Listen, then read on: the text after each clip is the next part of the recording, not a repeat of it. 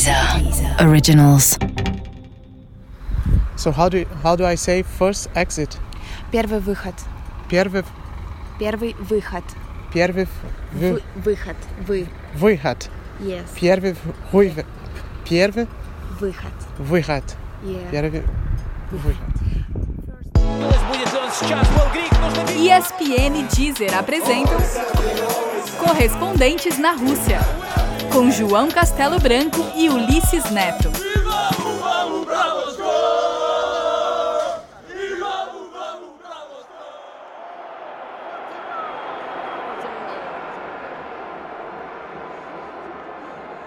Dia de estreia do Brasil na Copa e para um país em crise financeira, sem contar as crises moral, intelectual e de nervos também, é impressionante a quantidade de gente que veio do outro lado do mundo até aqui. O jogo não vai ser nada bom, como você já sabe. Empate em 1 a 1 com a Suíça. O Brasil, aliás, não deixava de vencer na estreia em Copas há 40 anos. Eu, que vi a seleção eliminada na fase de grupos da Copa América Centenário dois anos atrás, tenho feito uma força descomunal nas últimas horas para me convencer de que o universo não gira ao meu redor e que a culpa não é minha. Mas eu preciso começar o episódio reconhecendo também que menosprezei tudo que envolvia este jogo. Como bom Pacheco, achei que seria 3 a 0 para a seleção. Como marinheiro de primeira viagem em transmissão de Copa do Mundo, pensei que faria uma pauta completamente diferente para este podcast.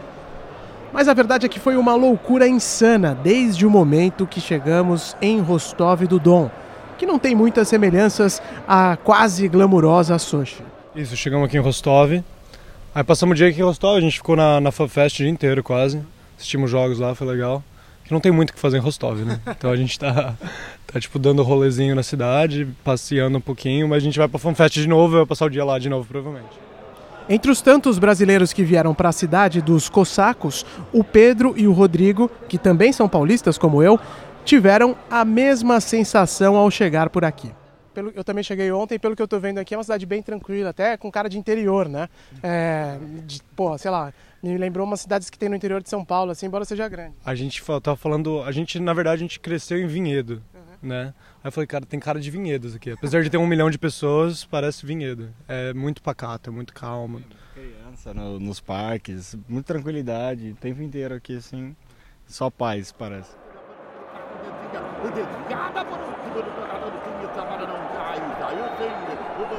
O episódio de hoje está sendo gravado literalmente em movimento. Eu e o meu amigo Pedro no aeroporto de Rostov, voltando para nossa casa em Sochi, e o João, bem, o João está encarando o Chevy Chase no filme Férias Frustradas na Rússia. Fala, Ulisses. Ah, agora eu dormi umas duas horas, acordei com puta calor, mas eu tô bem melhor agora, tô mais vivo. A gente pegou um trem, velho, 5 da manhã, e chegou e a gente tá em cabine separada, velho. Então, puto, o Hoffa tá com uma família, eu tô com umas velhas lá, tá apertado pra caralho. Então, não tinha nem como. Eu achei que eu ia poder editar na cabine, entendeu? E aí o vagão de restaurante estava fechado. É, enfim, mas agora eu um pouquinho aqui, vou ver se eu consigo terminar.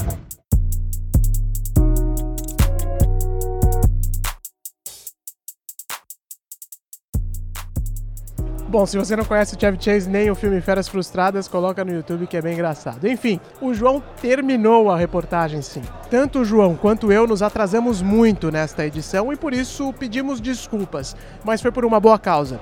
Fomos ao estádio ontem e a partir de agora você acompanha dois tempos dessa jornada.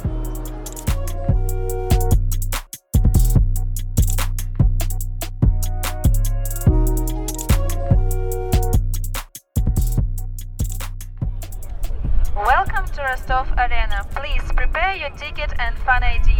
Gates number 6, 7, and 8 are situated down the street. If you need help, please ask our volunteers. Finalmente começou, né, João? Demorou. A gente passou por 15 episódios até chegar nesse, mas agora começou de verdade a Copa do Mundo pra gente.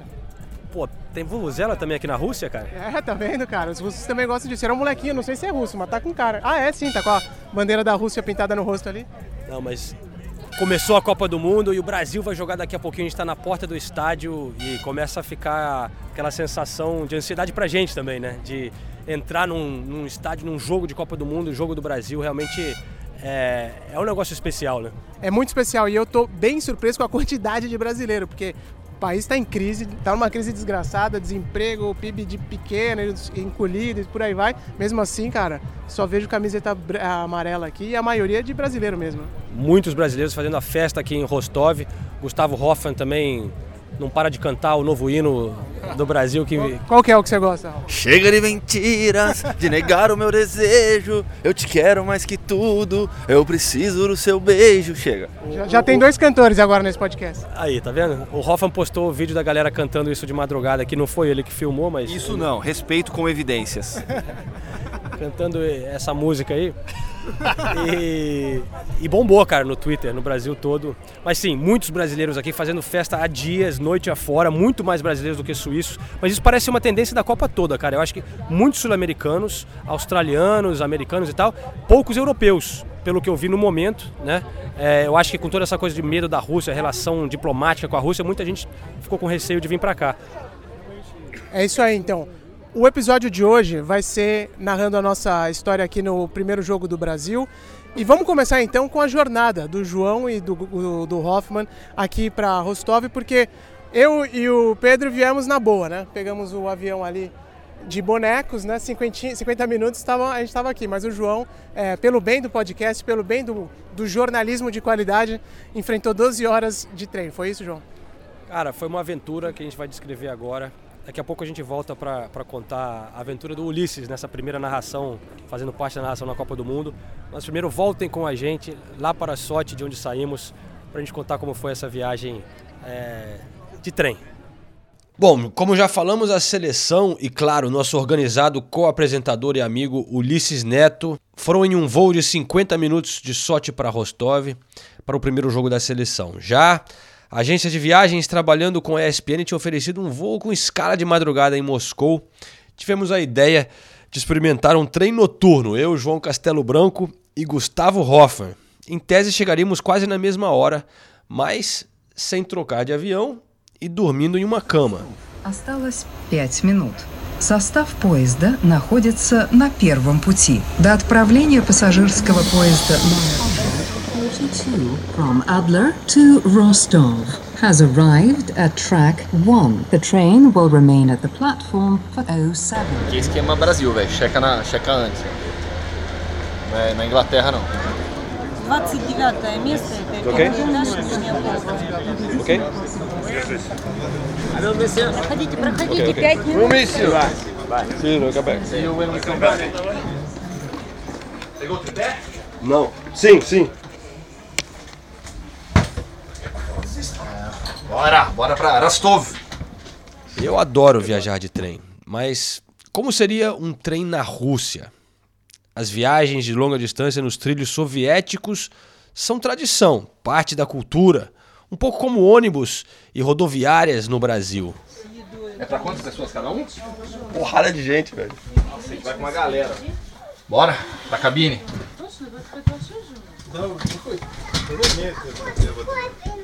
А, сюда? Acender a luz. Подожди, Миш, надо... Да, наша дистанция. Acender a luz aqui, achei. Все, мы просто ехали сюда с другом. Você vai dormir em cima ou embaixo? Eu acho que tem mais duas pessoas aí com a gente.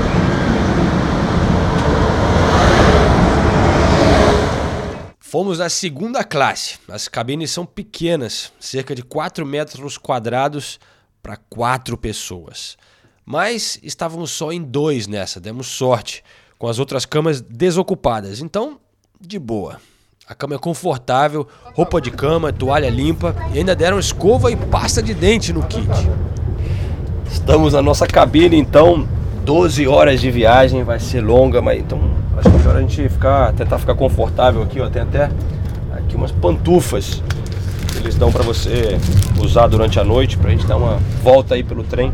As pessoas andam pelos vagões e ficam com cabines abertas, onde convivem com desconhecidos. Vimos gente de cueca, crianças fazendo bagunça, tem de tudo. Existem viagens para atravessar o país que duram vários dias e roteiros emblemáticos, como a Transiberiana, que atravessa o país.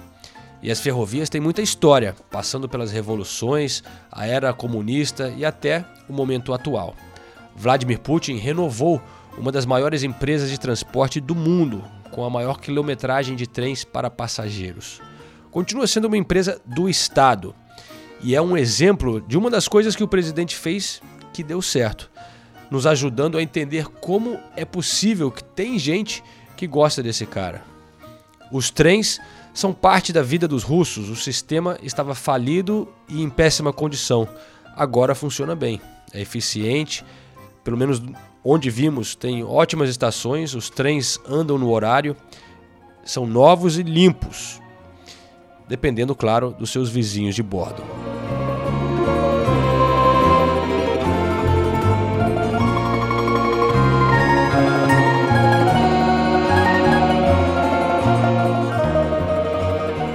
Na viagem tivemos duas abordagens da polícia, uma falando que só pode beber um pouco da cerveja e outros policiais mais tarde pedindo passaporte. Segurança não é brincadeira por aqui. Você tem a credencial da, daí na mão? Tem. Tá também. Meu passaporte, né? Onde que eu deixei? Вместе с Великобританией, да? E Britânia e a Brasília. Вы из Бразилии, да? Да. Jornalista. Журналисты? Да. Оба? Да. Удачи. Boa noite. Boa noite. Good night. Ele falou boa noite? Acho que ele falou. Polícia passando pelos vagões. Tá gravando? Ah.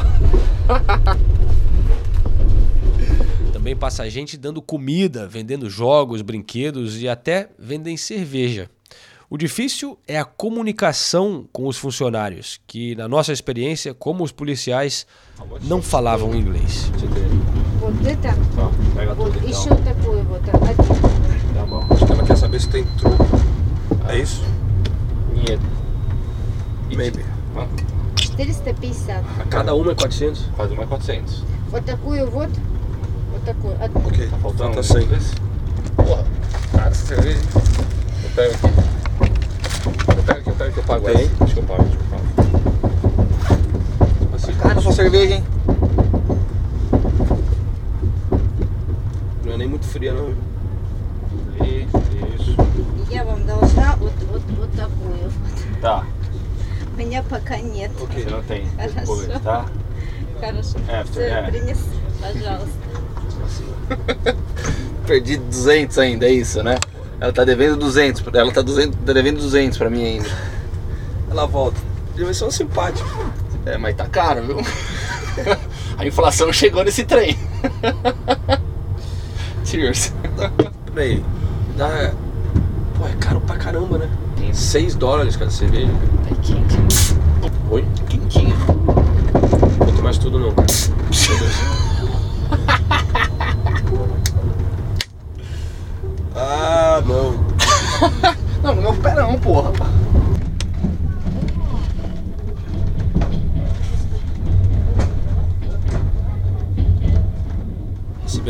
Entrega aqui.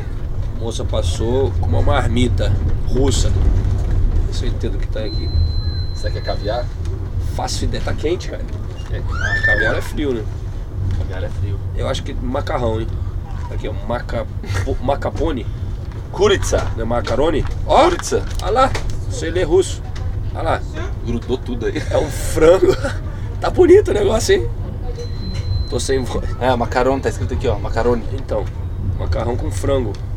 Ah, meu. Tem que comer enquanto pode, né? Não sei quando eu vou comer de novo.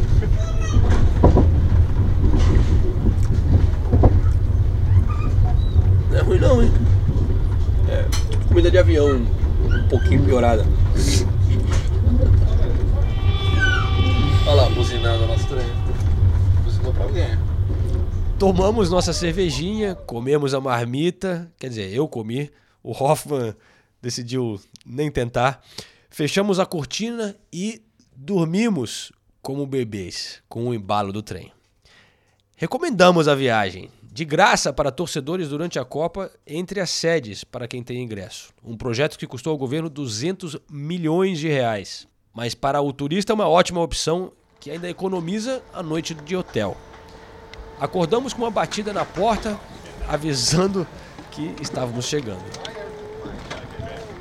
Sergey. Oh, hello. Hi. How are you? You knew where we were? Yeah, yeah, yeah. Yeah, thank you. Sergei, tradutor, e Sergei, o motorista, nos esperavam na plataforma. Rostov, uma cidade quente, perto da fronteira com a Ucrânia, longe da sensação de, de Riviera em Sochi, uma lembrança que estamos na Rússia. Antes de sair lá de Sochi, nosso segurança tinha deixado um aviso. Cuidado, a cidade é cheia de criminosos. Mas o Sergei, bem-humorado, diz que também tem suas vantagens por aqui. What's the best thing about the city? What's it famous for? Woman. yeah, uh, most of the Russian peoples uh, thinks and agrees that uh, here in Rostov we have the most beautiful women in all the country, and I can say, it, yep, it's true. 12 horas depois de sair de Sochi, chegamos ao hotel em Rostov, ao lado do estádio e a tempo do café da manhã. Hoffer. Escreve as opções do café da manhã aí pra gente. Vamos lá. Arroz integral, omelete, salsicha, frango grelhado, ovo frito, duas opções de sopa, tomate, pepino, queijo, cheesecake, laranja, maçã, pão e suco de, de maçã que tá feio pra caramba. Mas o café tá bonito até. Ah, é claro tá que tem umas ótimo. coisas estranhas pra gente, né? Que a gente não tá acostumado, como frango grelhado. Não, dá pra almoçar. Mas, é. A- arroz integral, começou a ter uma música aqui, ó. Arroz integral e frango grelhado é um almoço pra mim. Com tomate, pepino, É, fechou. Tá bonito. E o que- Você vai do quê? Começar com uma sopa. Não, tô brincando. Com um ovinho, dá... é, tem as opções que a gente tá mais acostumado. Você vai mandar seu English breakfast, né? Ovo frito, salsicha, tô em casa.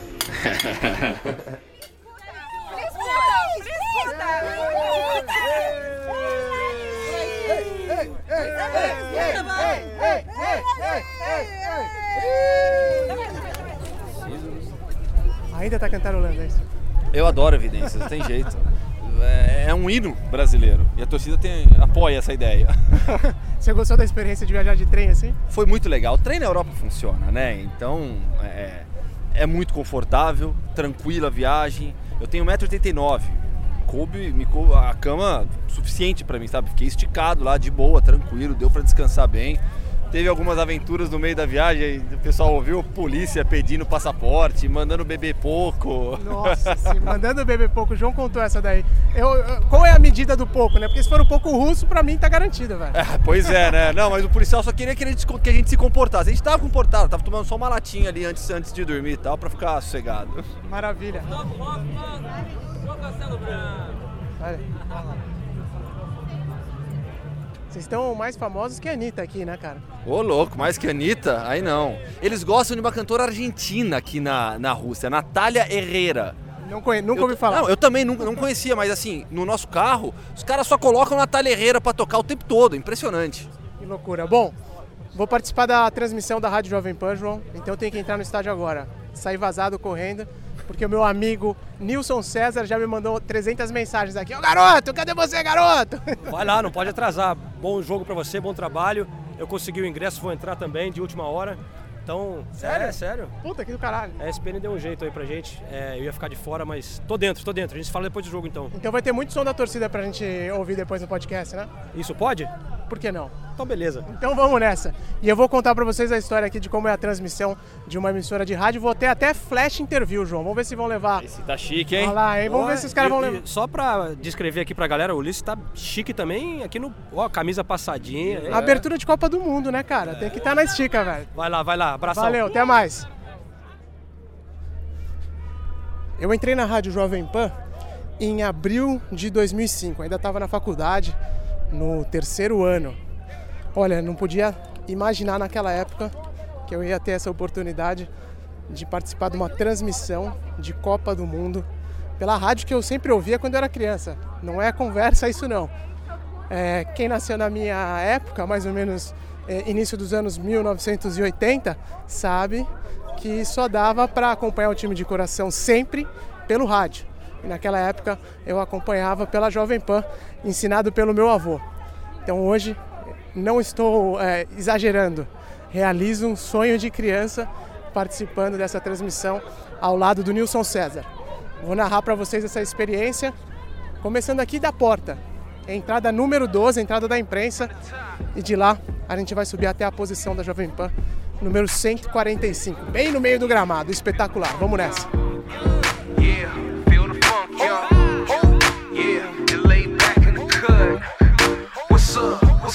From Alpha to Omega, VHS to Beta, PlayStation to Sega, my skill is still greater. The sickest thing.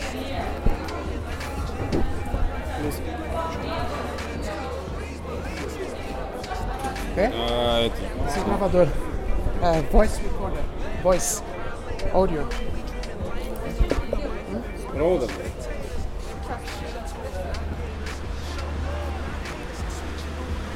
Bom, passamos pela segurança que é bem rigorosa aqui na Rússia. Eles revistam todo mundo, pedem para ligar o celular, para ligar o computador, para mostrar os microfones, para ter certeza que você não está levando nada de explosivo, que é, não está fingindo uma bomba. E agora a gente vai entrar no setor de imprensa. прошел матч, посвященный 30-летию стадиона Маракана. В соперники пригласили сборную СССР. So the organizers of that match choose strong and not too big uh, to give a spectacular game and do not let the Brazils still lose. That's why they chose the Russian football- footballers for that aim. Tá emocionado, Nilson? Ah, muito. É lógico. Frio, Primeira Copa- primeiro jogo de Copa, frio né, na Nilson? barriga, frio na barriga. Mas dá frio na barriga. Lógico que dá. O cara que fala que não dá, tá mentindo. Quantas Copas já, Nilson? Oito, oitava. Mas o cara que fala que não, dá frio na barriga é mentiroso. Um grande abraço, meus amigos da Jovem Pan, em todo o Brasil, em todo o Brasil. Aberto o microfone da Pan, nacional... E isso foi tudo que eu consegui gravar com o Nilson César, uma das principais vozes do rádio brasileiro, antes do jogo começar. Porque a minha ideia era registrar a experiência com vocês sentado na posição 145 do estádio, a posição que a Jovem Pan comprou em Rostov para que o Nilson e eu participássemos da cobertura. Acontece que eu menosprezei a tensão do momento. Não é como ir a um jogo de Champions League, como eu já fiz tantas vezes na época do saudoso Deu Liga. É outra história, sem querer cair no chavão que todo jogador de futebol utiliza. Mas é lugar comum por um motivo simples, porque é verdade mesmo. Copa do Mundo é diferente. Não consegui sequer tirar uma selfie decente com o Nilson, de tanto que eu tremia, porque o meu braço tremia incessantemente.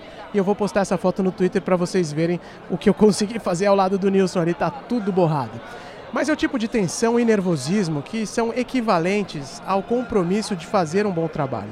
Na verdade, enquanto eu estava sentado na posição da Jovem Pan, pude ver o Tite entrando no campo e ele claramente não conseguia esconder o seu nervosismo também. Na minha opinião, é absolutamente compreensível, por mais experiente que ele seja, também era uma estreia para o treinador no maior palco imaginável. É ter a consciência de que naquele momento o país está observando cada movimento seu. E mais, você vai ser cobrado pelo que acontecer, muito cobrado. Na véspera, uma repórter de rádio regional perguntou para o Tite como ele se sentia sendo uma unanimidade no Brasil, justamente em um momento em que os brasileiros parecem não ter mais paciência para nada. A resposta foi evasiva, mas manteve aquele tom messiânico que o Tite costuma ter. E eu imagino o porquê dele estar tão nervoso para a estreia. Por mais elogiado e vencedor que você seja, no fundo há sempre um questionamento interno. Aquela sensação de que você pode ser uma farsa, não é nada daquilo que os outros pensam de você e que você também alimenta com a sua postura e muitas vezes discursos autocongratulatórios, ainda que dentro de uma retórica disfarçada. E para mim, o Tite teve um momento desses enquanto entrava no gramado. Sabia que o rosto dele estava aparecendo no telão, nas casas de praticamente todos os brasileiros por causa das transmissões de TV. Talvez naquele momento ele tenha hesitado: meu Deus, será que eu sou tudo isso mesmo? Claro que a minha expectativa era de, de, de vitória, absolutamente sim. Você está contente com o resultado? Claro que não. Claro que não. E a ansiedade bateu forte. É, Apressou demais. A pressão e a grandeza. E aí ele, ele traduziu na, na, na finalização precisa.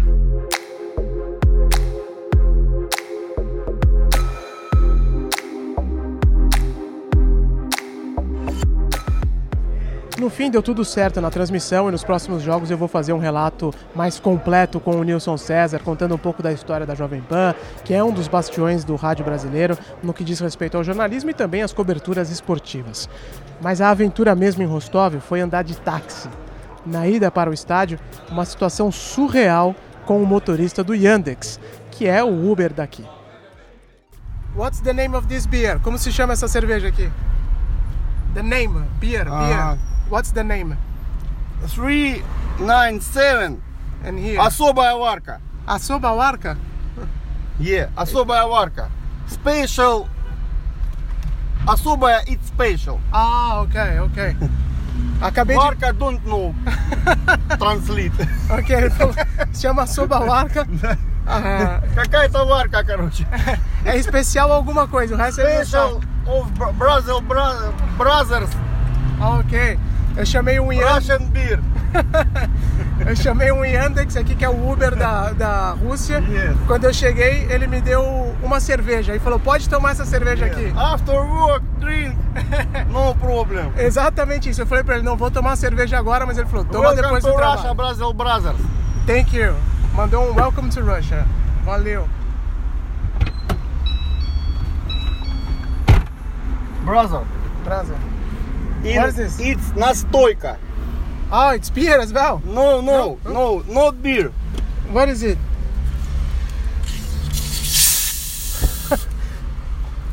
Nossa, mano, eu não sei o que esse cara trouxe pra mim agora. After work. After Only after work. mano do céu, velho. Esse cara quer me deixar doido, eu nem cheguei no estádio ainda, eu tenho que transmitir um jogo, velho. Que é só a estreia do Brasil na Copa. Russian home vodka. Ah, eu gosto. Vodka caseira feita na Rússia, velho, na Rússia. Only special. Special. Mano, não vou tomar isso. But I can't drink, I can't drink alcohol now. Jesus. Brother, Brother. take. No, I, I can't take it. I can't take it. One drink, one no drink. I'm gonna work. I'm going to work now. After work. But they, they won't they won't allow me to In Brazil, Yeah. talk what Russian brother take you. Yeah, no, yeah, a lot Russian vodka. Home, home. É Nossa, velho, vocês do in que eu tô... É caseiro, caseiro. Vodka caseira.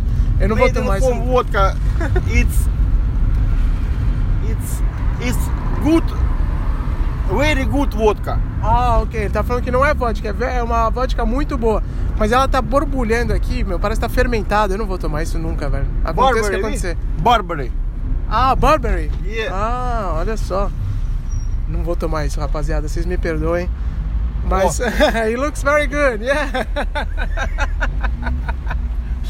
yeah, thank you. Thank you you. remember Russia? Yeah, definitely will.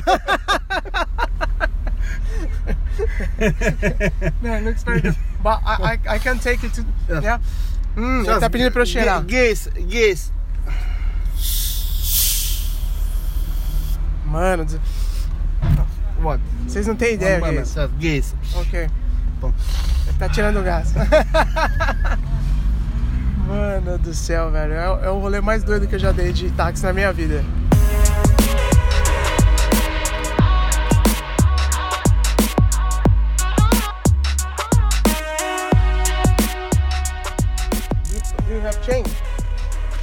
No, no money, brother. No, no, no. I have to pay. Eh? All, all money in petrol. Yeah. Thank you. Спасибо, friend. Thank you. Спасибо. Se tem algo líquido e certo na Rússia, é que em algum momento você vai ser achacado por um taxista. Principalmente se entrar em um avulso que veio do nada no meio da rua. Depois de um jogo de Copa do Mundo, com as ruas fechadas e milhares de vítimas em potencial circulando ao mesmo tempo, então.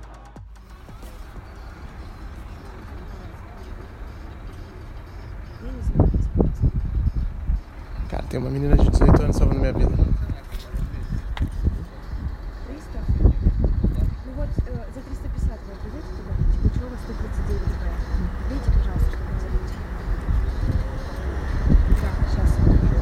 take me? Da um. O que aconteceu foi o seguinte: já era por volta de uma da manhã quando o Nilson César e eu saímos do estádio. Todas as ruas bloqueadas, nenhum Uber nem Yandex por perto. Pegamos um bulevar enorme, fácil uns dois quilômetros. Ele terminava em um shopping center que virou um bolsão de estacionamentos e de táxis, tipo o Shopping Taquera e a Arena Corinthians. Pois bem, chegando lá, vimos vários taxistas. O Nilson entrou em um e foi pro hotel dele. Eu estava falando com outro taxista quando do nada surgiu uma menina loirinha de uns 18 anos, vestida toda de azul, parecia que tinha acabado de sair da escola. Mas atrás do casaco dela estava escrito Volunteer. Ela entrou no meio da conversa com uma imponência que surpreendeu o taxista. Ele até ficou realmente intimidado. E quando eu pedi para ela perguntar quanto iria custar a corrida, a reação da menina deixou claro que não era para eu entrar naquele carro. Segui a improvável salvadora que sacou o celular e chamou um táxi para mim. Depois de uma breve negociação ao telefone, ela me explicou que o taxista iria me ligar para perguntar onde eu estava e que o ponto de encontro era a primeira saída do shopping. So how do how do I say first exit? Первый выход. Первый Первый выход. первый Вы- выход. Вы. выход. Yes. Первый выход. Первый Выход. выход. Yeah. Первый 30 minutos depois eu já estava em casa, são e salvo, morto de cansaço. Gastei 350 rublos. O primeiro taxista daquele do shopping tinha pedido 1.500. Estava um pouco decepcionado, é claro, com o resultado do jogo, mas bem satisfeito com mais uma experiência incrível proporcionada pela minha profissão. E é isso, pessoal. Quarta-feira que vem tem outro Correspondentes na Rússia, uma coprodução ESPN e Deezer. Não deixem de ouvir o episódio especial, o episódio bônus, que é feito exclusivamente para Deezer. Nele, o Pedro Trajano vai contar como ele veio até a Rússia sem ingresso para assistir a abertura, chegou na porta do estádio de Rostov e conseguiu assistir ao golaço do Felipe Coutinho, mas também ao gol da Suíça que fez o Brasil estrear na Copa do Mundo sem vitória. Um abraço, até o próximo.